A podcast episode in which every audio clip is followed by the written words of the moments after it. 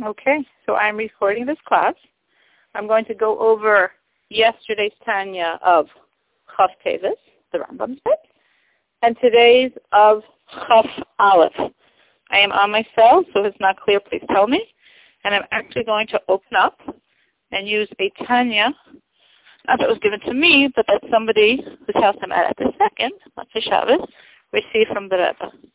So hopefully the Kedusha of the Tanya received from the Rebbe will also penetrate the shiur. So we're in Parak Yud Beis of Tanya, which is the Parak of the Benoni. And if we're looking at Parak Yud Beis, of course, the uh, Tanya given from the Rebbe doesn't have the, the little markers in it, but that's okay. It's worth it. Okay, so we're talking about the Benoni. And we're saying that the Benoni looks so perfect that it's unmeglach. It's impossible for you to imagine that he ever sinned, though he might have, or that he ever will sin, though he might. Because at this moment, his Ibrigelkeit, his complete dedication to the Abishter is so absolute. Now, the Rebbe told us yesterday, but if we look at the inner dynamics, the essence of his neshama, not really meaning the essence, meaning the ten koiches, chachma, bina, das, etc., here's where the issue is. Because they are not the sole rulers of his small city. Each person is a city, really. Each person is also a world. Each person is a unique world. Each person is the purpose of the world. And each person is also compared to a city. This is the Shlomo HaMelech of the small city that constantly has the battles. Who is going to be the victor in the city? And in the Mashal Shlomo HaMelech, we have this foolish, of course the evil is foolish, warrior kings that takes over, that builds fortresses, aka Averis. And then there's a wise man that saves the city with his wisdom, in other words, your neshama. But he's really a miskin. He's really unfortunate because after he saves the city, no one remembers him, and that's why the cycle continues again. That's Shlomo HaMelech's mashal.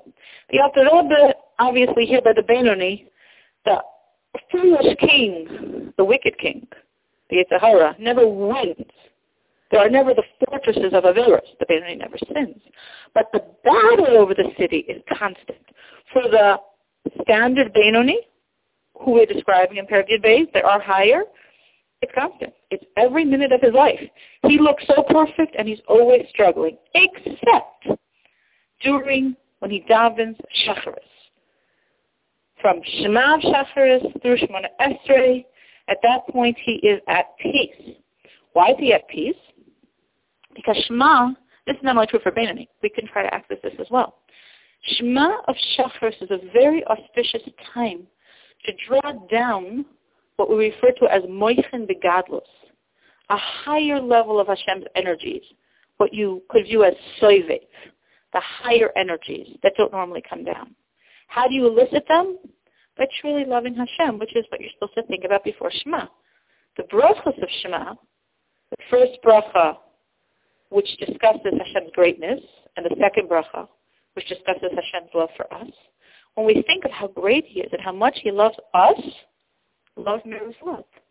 So it elicits in me a love for Hashem. This is very practical. There are so many Maimarim in the Likkutei Torah and Torah or of the Alter Rebbe that go back to explaining Shema and her Alter really wants us to extract the energy of Shema by thinking of the brachas to be able to feel true love for Hashem and say Shema with that love. And when you say Shema with that love, this elicits Moichin de Gadlus to come down. I'm going to give a little commercial here, not for something in Tanya, um, but a very other powerful idea for the second bracha right before Shema. The Rebbe Rashab says, before you say this bracha, this is most auspicious time. I'm just saying this because I do this every day. and I'd like to share it it's the most auspicious time to draw down Hashem's Rahmanas. There's a deal, a contract, a bris between, so to speak, Hashem and his midah Rahmanas. The Yid stops and elicits Hashem's Rahmanas and then says that bracha, Hashem's Rahmanas comes down. So a lot of love for Hashem, elicitation of a lot of energies. When the Moichin de Gadlus comes down on the Benoni, the Moichin de Gadlus is so strong that it knocks out his Nefesh Abraham Yetzer Hara. They just like can't deal with it and they go to sleep, so to speak because your Chabad, your Chabad is really connecting to Hashem. Wait, let me backtrack. Before you say the brachos, When you're saying the brachos, you're pulling out of yourself a love for Hashem. Feeling this love for Hashem, you say Shema.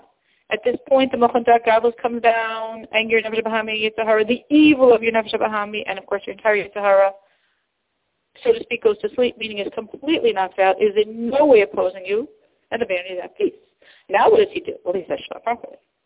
Which means he connects his Chabad, he's connecting his Chabad to thinking about the enormous greatness of Hashem. As in the Pasuk Shema Hashem Ken Hashem He's pulling out his emotions, as in V'ahavta. He's pulling out all this fiery love to cling to Hashem with Torah mitzvahs, as in V'haya Im Shemot Tishma'u, we discuss so many mitzvahs of chinuch and tzitzis and Talmud Torah and tefillin and mezuzah, and all of these mitzvahs are all an expression of my love for Hashem. So again, in Shema we have Chabad, my mind connecting to the gadlus of Hashem, Pasuk Shema. We have the midos, especially love, primarily love. In the first paragraph of Shema, the ahafta, you're supposed to stop and think you're fulfilling the mitzvah, there's a mitzvah midoraisa to say Shema, and accept Hashem with love. In the second paragraph, before V'hayim Shema, you're supposed to stop and think you're accepting the mitzvah of saying Shema, and accepting the mitzvahs, because V'hayim Shema is about the mitzvahs, which is the natural expression of your love, with fear. Accept Hashem with love, Sever Hasta. Accept Hashem's mitzvahs with fear, because fear means I'm going to be very meticulous in my observance of them. I love Hashem, I can feel a little relaxed. But with fear, I've got to be very, very scrupulous. So accept Hashem's yoke with love and Zeva Hafta. Focus you're doing the mitzvah of Shema, accept the mitzvahs with fear, with awe, with bittul, and Hayim Shema, which is all the brachas. At that point, the man is a complete peace. And this extends through Shema Esrei. But after he finishes davening, this euphoria of the Moichin de Gadlus, this higher level state of energy leaves, and then his Yetzer Hara Nefesh Bahami, the evil of the Nefesh Bahami, and the Yetzer Hara wakes up, and he's back to before wanting all the taivas. But he never gives in. And from now to the end of the parak, the Rebbe discusses the various techniques, how the baby, who has a very healthy Yetzer Hara appetite inside of him, manages to control himself, which of course is what we want to know because we also want to control ourselves.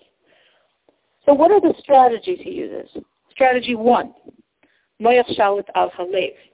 At this point, I'm sorry, from here we're starting the Tanya of today. I just didn't mention. So at this point we're starting the Tanya of today. And strategy one, Moyach Shalit al Halev. Moyach Shalit al Halev means this is how humans are made. This even includes Goyim. A human, a Yid, and a Goy our mind is over our heart. We naturally can control our impulses. We all have impulses. We all can feel bad. We can feel depressed. We can feel nervous. We can feel tense. We can feel anxiety. But our mind can remind us, Hashem runs the world. Everything in the world is Hashem. There's nothing but Hashem. Whatever's happening to you is Hashem.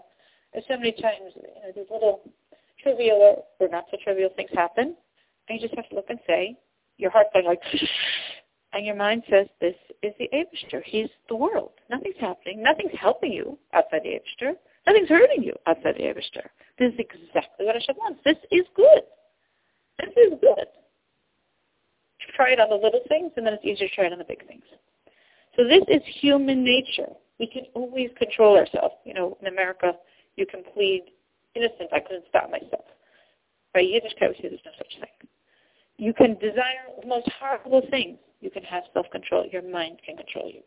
To the degree that you do completely the opposite of what your mind wants. And the Rebbe says this is a human ability. Meaning, I don't know, if you want to lose weight. mind over heart. Now, let's say you want to lose weight. Let's say you want to become patient. Well, now it's godliness. So it's the even more high-charged mind. Not just your human mind over your human heart. It's the godliness in your mind. It's the neshama in your mind over your human heart. We for sure can be the victor if we demand that discipline of mind over heart. That's strategy one, how the Benoni never messes up. Strategy two, how the Benoni never messes up.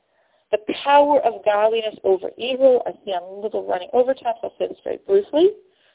Whenever Shlomo HaMelech compared the relationship of godliness to evil to light to darkness. What is the relationship of light and darkness? Well, if the room is dark and you turn on a light, suddenly it's not dark anymore. You you have a little light, no, not your big electric bulb. You light a candle. Turn on a flashlight. Strike a match. The darkness is dispelled by the presence of the light. Meaning, when Shlomo isn't saying, as Shlomo Melech's quote is, and I see, here Shlomo Melech, the wise of all men, so I have a very big finish for you. I see the advantage of wisdom over folly, aka godliness over evil, like the advantage of light over darkness. I was saying, Shlomo I also know wisdom is better than folly. I also know light is better than darkness. What are you trying to tell me? But it's a message for a reason. He's trying to tell us something. And what he's trying to tell us is, not that light's better than darkness. You know that too. But the relationship of light to darkness is the relationship of wisdom to folly, of godliness to evil, which means the presence of light naturally dispels the darkness without a fight. Presence of godliness naturally dispels evil, which is very important. Because we don't want to fight with evil. If you fight with something dirty, you get dirty. You don't have to fight it. Add light. It didn't work. Okay, add more light. Add more light. Add the proper light, the darkness goes away on its own. Second strategy. Third strategy, the chachma of the neshama. The chachma is the most powerful, all the powers of the neshama are very powerful. But amid all the powers, probably the strongest one, or definitely, you know, high in the competition, is chachma. Chachma is the place of bittul. Chachma, therefore, is the place where the essence, powers of the neshama, natural love of Hashem, natural fear of Hashem, natural belief in Hashem, natural knowledge for Hashem, are all found because the nitzutz, that spark of Hashem, the essence piece of Hashem inside your neshama, is found in the chachma. How do you access chachma? By bittul. Because chachma is about bittul. So when someone practices negating themselves, submission of self to Hashem's ratzon, to Hashem's will, then this power of the mitzvot, of that spark of Hashem, of the natural love and natural fear and natural serious nefesh and natural, it all out. And with all these natural, intense energies, you overwhelm all that foolishness that's trying to pull you down.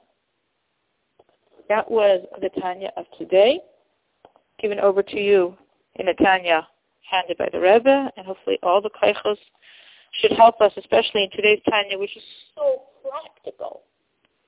Take as a practical reality, or take as a practical reality, light is no darkness. Practical reality. And we access bittul and have food, and have the energy to deal with my challenges. Any questions? Star six to unmute yourself.